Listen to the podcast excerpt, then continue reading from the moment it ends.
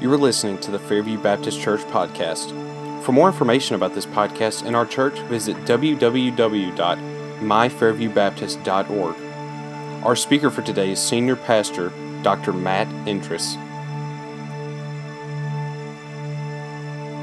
Take your Bible and join me in John chapter 12. Say, well, Brother Matt, that's not the Christmas story. Well, yeah, it's going to be. Just, just hang in with me. It's going to be. Amen. John chapter 12. And this is actually Jesus is coming into Jerusalem before his death on the cross. So we usually preach this text in Easter. You say, well, good grief, what in the world? You're in the wrong holiday, preacher. This is Christmas. Well, Christmas and Easter go together, folks, don't they? You can't really have Christmas and not have Easter. You certainly can't have Easter if you don't have Christmas. Uh, both of these moments are significant, not only in the life of our Savior, but in our life today. And so we'll start in John chapter 12 in just a moment, and we'll make our way and tie it back to the Christmas story as well. Let's pray, and then we'll get in this together. Father, as we come today to answer an important question about our faith and about our belief in life, we pray that today you would be very clear through your word about what you require of us, what you desire of us, that we would be men and women and boys and girls who recognize the significance of this season. And we see that, Lord, you sent your Savior. You gave him for us so that we could be given back to you. And so today we pray we'd hear your word, that we would believe, and that we would respond to your Holy Spirit. And it's in Jesus' name we ask these things and pray. Amen. Now, there are lyrics that you've probably heard to a popular song on the radio this time of year. You've heard these words It's the most. That's amazing. I gave y'all like three words, and y'all, man, y'all knew it. I'm gonna put y'all on one of them game shows, you know, where you, where you finish the line, you know. All right, we, would win some, we'd win a big prize or something, some money or something on that, right? Yeah, but you've heard that song, obviously. It's the most wonderful time of the year. And, and we have to answer the question well, why is it the most wonderful time of the year? Well, Christmas, first of all, probably is the most wonderful time of the year because we really celebrate family. And we do, we get to celebrate family. We often have family meals together or we maybe get togethers. My family uh, did that yesterday. My, uh, the Indrises, we had a get together with our uh, family who have that last name or some name close to it anyway, right?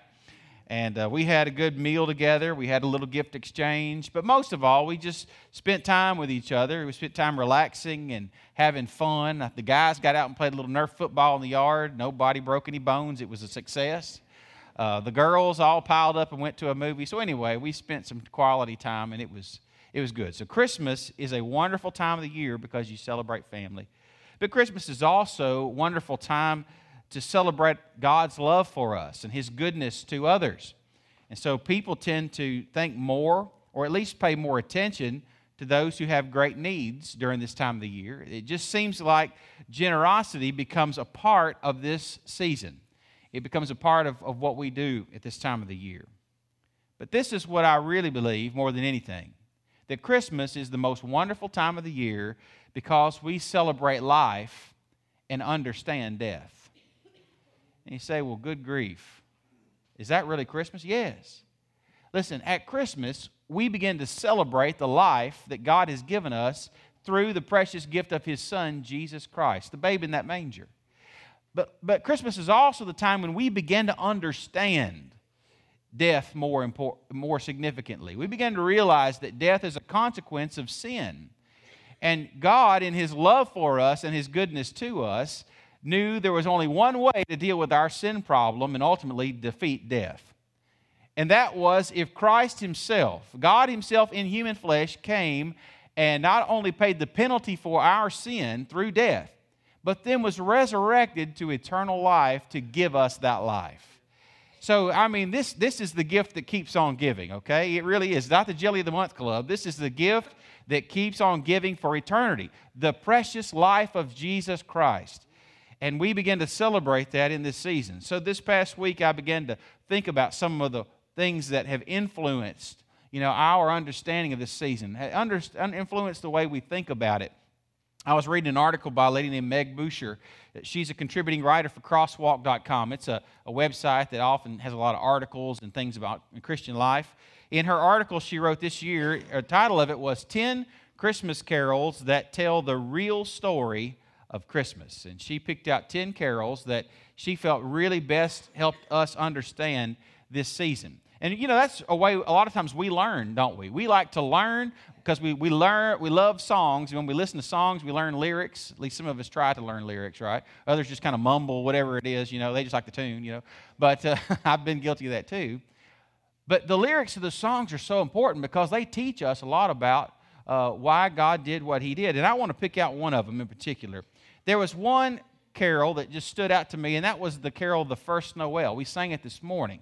And I began to think about the words in that song. On, on the screen, I've got for you the last chorus, the last little stanza before we sing the chorus. The last stanza. Look at this. We, we sang this earlier. Then let us all with one accord sing praises to our heavenly Lord that hath made heaven and earth of naught. That means out of nothing. God made heaven and earth out of nothing. There was nothing until God created it, right? And with his blood, mankind has bought. Now think on that.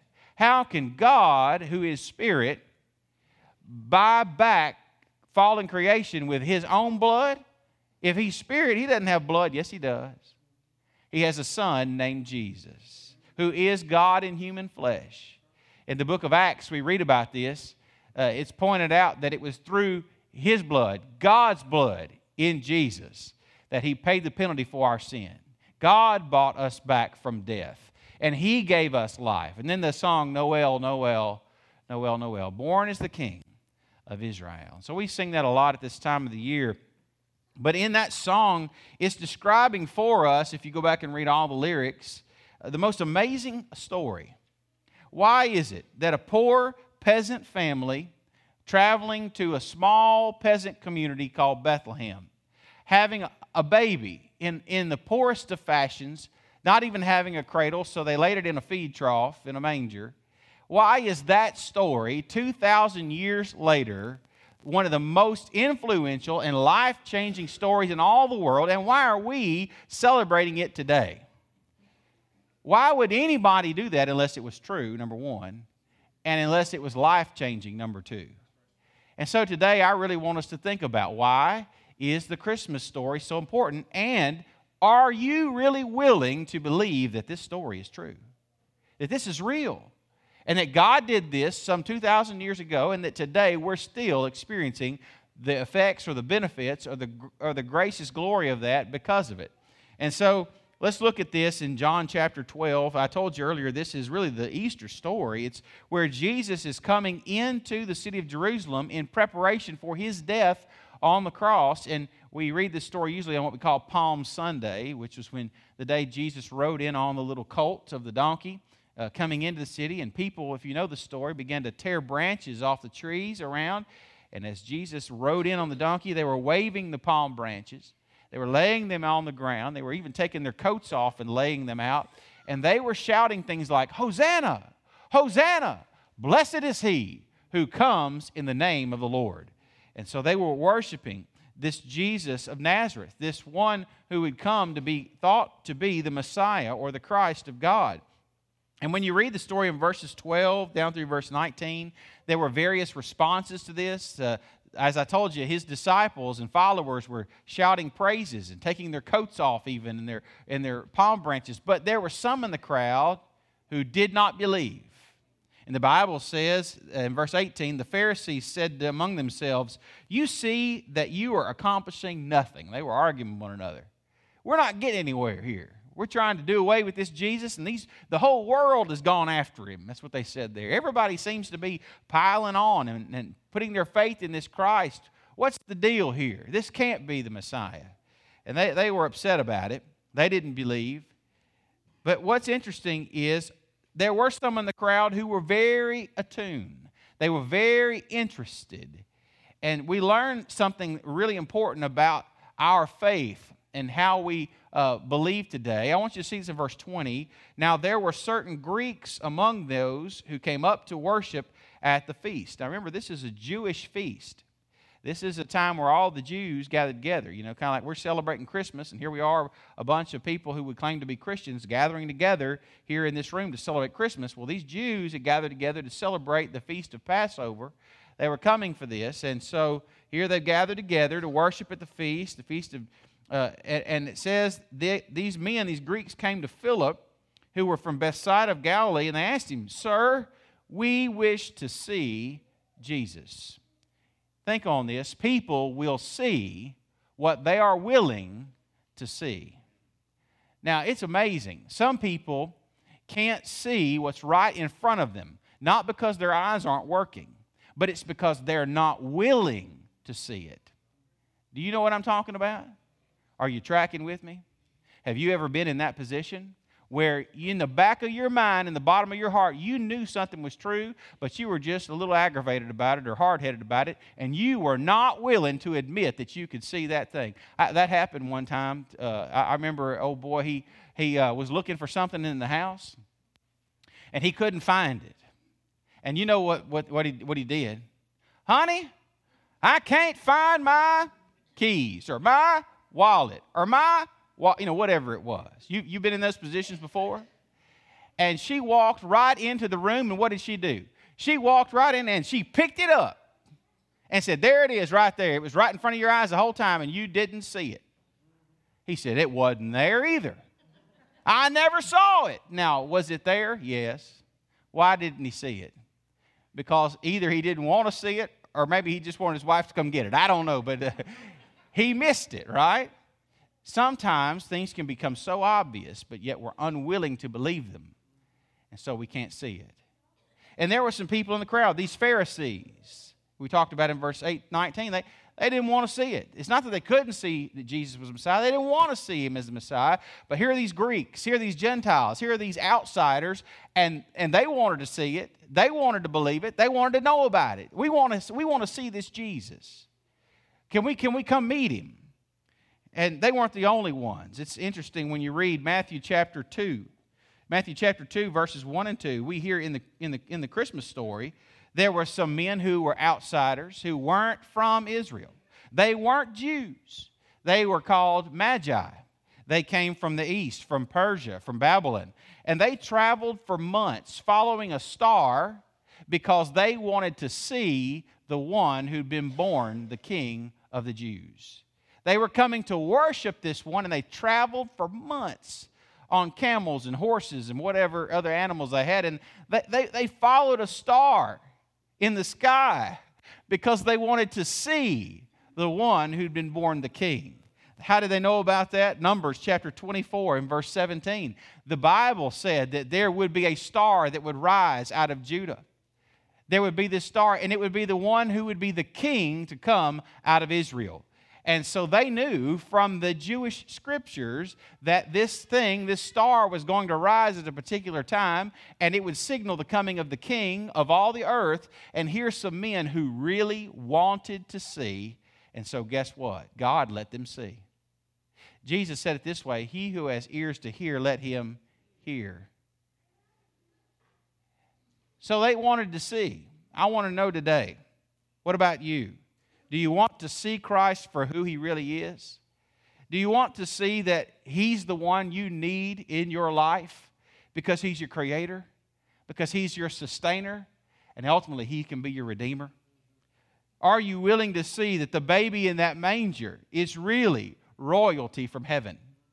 Are you willing to see, and can you see what the shepherds saw when the shepherds heard the word that they that came from the angels. They saw the glory of God in the heavens and they ran through Bethlehem until they found that babe in that manger. And they said, We've seen him with our own eyes.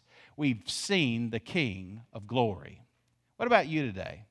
When you look at Christmas and you see all the things we see the poinsettias and the trees and the wreaths, and, and you realize the symbolism that's there, can you see that it's really pointing us to the King? It's not about just being with our family. That's good. It's not about just giving gifts, that's good too. But what it is about is we have a king, and his name is Jesus. But there was also something else going on in the crowd that day. Look again at John chapter 12. Pick up with me uh, in verse 27. Jesus had been talking about the fact that he was going to die. And he did it kind of with a, uh, an interesting way. He used an illustration in verse 24. He talked about how wheat has to, a grain of wheat has to fall into the earth, the plant has to die, and the wheat has to fall into the earth before a new life can come forth. And he's picturing his coming death.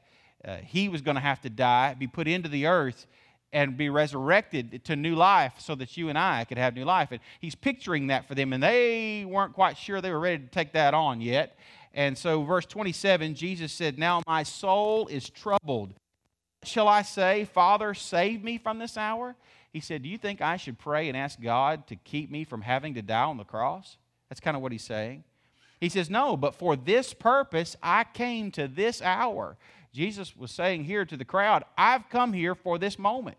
This is what I'm here to do. I'm here to give my life for you, to die for your sin. And when he said that in verse 28, he said, Father, glorify your name. And then notice this a voice came from heaven saying, I have both glorified it and will glorify it again. Therefore, the people who stood by and heard it said that it had thundered. And others said, Well, an angel has spoken to him. But Jesus answered and said, This voice did not come because of me, but it was for your sake. Now is the judgment of this world. Now the ruler of this world will be cast out. And I, if I am lifted up from the earth, will draw all peoples to myself. What's Jesus talking about? He's saying this thing that people will hear what they're willing to hear. Jesus was willing to give his life, but were they willing to hear that? Listen, Jesus came today for you. Why? Because you've got a sin problem. Are you willing to hear that? Now, that, that bothers me when somebody points their finger at me and says, You did this or you did that. Woo! Y'all, I'm just enough redneck that when somebody points their finger in my face, you know what that does? That makes my blood boil. Don't you point your finger at me. Why don't you, don't you call me out on something. Woo! You, you know what I'm talking about? You've, you've been there.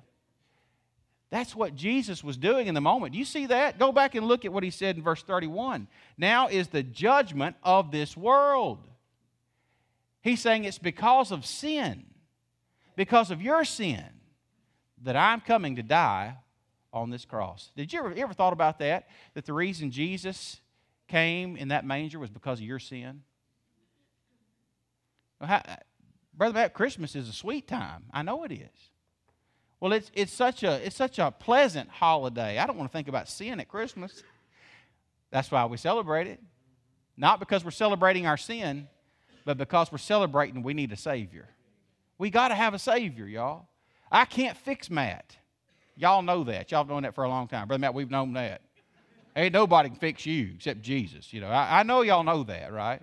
But do, do you know this? That nobody can fix you except Jesus? Do you know that? It's the truth. And sometimes we don't want to stomach that. So we have to think are we willing to hear that? Are you willing to hear that you need a Savior? That you're a sinner who needs a Savior? Because some of the people in the crowd were ready. Oh, we need one. Thank you, Lord. Come. Others were like, oh, we don't need this guy. Get this guy out of here. Kill him. Do something with him. Get rid of him. We don't need him.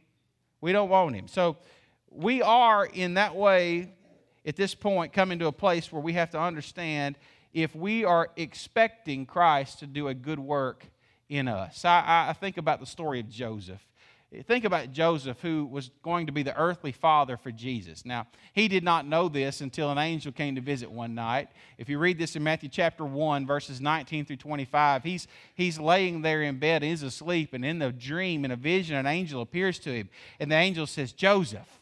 Now, when the angel says Matt in my dream, it had scared the daylights out of me. So I'm sure it kind of got his attention, you know, because it was like real. One of them dreams you can touch almost, you know. And, uh, and so this angel speaks to Joseph and he says, Don't be afraid. How many times in the Bible did God say to somebody, Don't be afraid? Don't be afraid. Usually, when he says, Don't be afraid, guess what? He's about to tell you something that's going to make you afraid. and he's just getting you ready, right? What's he saying? He's saying, Trust me. Just trust me with what I'm fixing to tell you. And so he, he says, Joseph, trust me. Don't be afraid. Trust me. Listen, the, the, there's a baby that's going to be conceived in Mary's womb. And the baby that's there, don't, don't panic. it's from God. The baby is, is God's son. And you need to be the man who is righteous and upright, like I know you are. And you need to take Mary as your wife and raise that baby as your own. And you need to see that he serves the purposes that God has for him. I mean, I'm paraphrasing, but that's basically kind of the message the angel is giving Joseph. And you know what? He had to decide am I willing to hear what I'm hearing? Am I really willing to hear this? I mean, I hear it, but am I willing to hear it? And we're all at that place in life where we have to decide what are we willing to hear. So look at, again at John 12 because there's one last thing that we need to consider in this story of Jesus coming. Verse 33 says Jesus was signifying his death, that he was going to die. And the people answered, We've heard from the law that the Christ remains forever. How, must, how can you say the Son of Man must be lifted up? They, they knew that meant on the cross. Who is the son, this Son of Man? And Jesus said to them, A little while longer the light is with you. Walk while you have the light, lest darkness overtake you. He who walks in darkness does not know where he's going. And while you have the light, believe in the light that you may become sons of light. These things Jesus spoke and departed and was hidden from them. Now, there were some who saw and believed. Uh, there were others who did not. Verse 37 clues us into that. It says, Although he had done so many signs before them, they did not believe in him. There were some who just wouldn't do it. They wouldn't believe. They were stiffening their necks and hardening their hearts. They saw only what they wanted to see, and they heard only what they wanted to hear. So they couldn't believe. But there were some in the crowd who recognized who he was. They saw the prophecy of Isaiah being fulfilled. Look at verse 38. They knew that the word of Isaiah the prophet had been fulfilled, which, which he spoke Lord, who has believed our report? And to whom has the arm of the Lord been revealed? Therefore, they could not believe, because Isaiah said again, He has blinded their eyes and hardened their hearts, lest they should see with their eyes, lest they should understand with their hearts, and turn so that they should be, he, I should heal them. And so what was going on here in this moment was no surprise, really, because Isaiah the prophet had already said there are some folks, they're just not willing to see who Jesus really is. They're not willing to really willing to hear what he has to say, so they cannot believe and they won't believe. But notice this Jesus made this statement. He cried out later in verse 44. He said, He who believes in me believes not in me, but in him who sent me. And he who sees me sees him who sent me. I have come as a light into the world that whoever believes in me should not abide in darkness. Folks, listen to those words. Pay attention to those words. Jesus is painting a picture for you. There's only two ways to live in this world in the light or in the dark. You can walk in the light and know God, have fellowship with God, know the truth. Light represents truth. Light represents the only way to live, the right way to live, God's way to live, because He created us and He made us and He sent Christ to redeem us. Then he talks about the darkness. The darkness is when we get hard headed and stiff necked and we say, God, I don't want you. I don't need you. I'm not listening. I'm not looking. I'm not paying any attention. I'm going to do what I want to do. I don't need God telling me what to do. You got two choices, don't you? I got two choices. We can walk in the light while we have the light, or we can turn our back on it and die in the darkness. There's only two ways in life. Jesus is pointing it out. It's a stark contrast. It's a difficult moment, but it's needful. They needed to hear this, they needed to believe these things. Kind of reminds me of that moment when the angel Gabriel appeared to Mary. Y'all remember Mary? Sweet Mary, the sweet peasant girl who was there in the city of Nazareth. That angel Gabriel came to her and said, Mary, Oh, Mary, you're blessed and favored with God. And her response was, Me? Me? And he began to tell you, Mary, you're going to be pregnant. And she said, Me? Me? But Lord, I, I've not even known a man. In other words, I'm still a virgin. I, I'm committed to being pure before God. That can't be me. The angel said, No, Mary, it's you. Because God is putting within you his son. And you'll carry this precious gift to the whole world. And when he comes into the world, he'll be a light that shines in the darkness. Folks, the light has come. His name is Jesus. And when you and I give our life to following the true light from God, Jesus Christ, when we understand the baby in that manger is the only way to salvation, the only way to be forgiven of our sin, the only way to have the stain and the guilt and the shame removed is to trust Christ, to believe in Christ, who He is and what He did, that He went to the cross to pay the penalty for our sin, that He died, was placed in the tomb with our sins, and then He rose victoriously over our sin. And when we come to that place, when God speaks through us, to us, in through His Spirit, our response has got to be like that of Mary. You know what she said? Luke chapter 1, verses 37 38. She said, I am a servant of the Lord. What did she mean when she said that? Whatever you want, God, I'm here, I'm yours. That's, that's got to be our response. When God bursts on the scene in your life and He says, I'm here and I want to forgive you and I want to give you new life, our response doesn't need to be, Well, I, I, am I'm, I'm a good old boy or I'm a good girl. I don't, I don't need. No, our response needs to be, Lord, I'm yours. Whatever you want, I'm yours. I'll do what you want me to do. You're the creator, I'm not. You're God, I'm not. Whatever you want me to do, I'll do it. And when we have that kind of heart, and when that kind of desire, and we're willing to repent of sin and turn to God and, and give Him our life, and we really believe and trust Him and obey Him, when that happens, listen, that's when salvation takes place in your life. That's when a renewal takes place. That's when you become a new person, a new man, a new woman, and you've got a new perspective on a life and, and an eternal life that's going to go on forever. So today we celebrate the coming of, of God's Son to die for us some 2,000 years ago the question is, are you willing to see that with eyes of faith? Today, we're celebrating the fact that He came as that babe in the manger. Are you willing to listen to His voice when He speaks to you through His Word, by His Holy Spirit, even in other believers? Are you willing to believe with all of your heart that you're going to trust Him and obey Him and serve Him every turn of your life? If you can answer those questions, yes, yes, Lord, yes, yes, I'll do it. Let me tell you something God has got you on the right path to not only walk in the light, but experience His eternal life. So I want us to pray together right now. We're going to take a moment to pray. And as we do, I want to challenge you with this. First of all, do you know Jesus Christ as your Lord and Savior? Have you given Him your life? Do you believe that that baby in that manger is your Savior? And today, if you don't know that for sure, but you'd sure like to make that sure, I want to lead us in a time of prayer. So, would you join me right now with your heads bowed, your eyes closed? I'm going to lead us in a moment of prayer. And as I pray, there's probably someone, there could be someone who's ready to commit their life to following Christ and to believing in Him. And if that's you, I want to ask you to pray this simple prayer of faith with me. Would you say this Lord Jesus, thank you for coming to this world. Jesus, thank you for dying on the cross for my sin. Then would you pray this? Jesus, I know that I'm a sinner. Would you forgive me of my sin? Would you come into my life? And would you save me? Today, if you make that your prayer of faith and you really believe in Him, He'll forgive your sins and He'll heal your life right now. He'll begin that process of transforming you, making you a new person.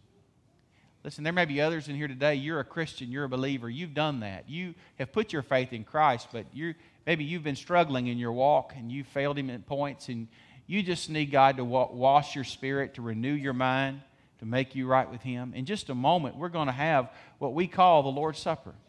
But before we ever get there, we need to make sure we are right with the Lord before we celebrate that. We don't ever need to take of the Lord's Supper if either we're not a Christian or if we're a Christian who's out of fellowship, who's not walking with the Lord. And so today I want to give you an opportunity to take both of those positions and make them right. If you don't know Christ and you want to, you prayed that prayer in just a moment, I want to invite you to come and pray with me. I want to talk to you about how you can begin to follow Christ as a new Christian. There could be someone, some of us in this room, though, who need to spend some time in prayer. Maybe we're believers who aren't walking quite right with the Lord. And maybe you need right where you are to pray and get your heart and mind ready, or maybe you want to come to the altar and pray. It's fine. However, God leads you in this invitation time, you just put your life in His hands today and let Him renew you. So, Father, as we come to this moment of invitation, help us to to set our hearts and minds on you. In Christ's name we pray. Amen. Let's stand together right now.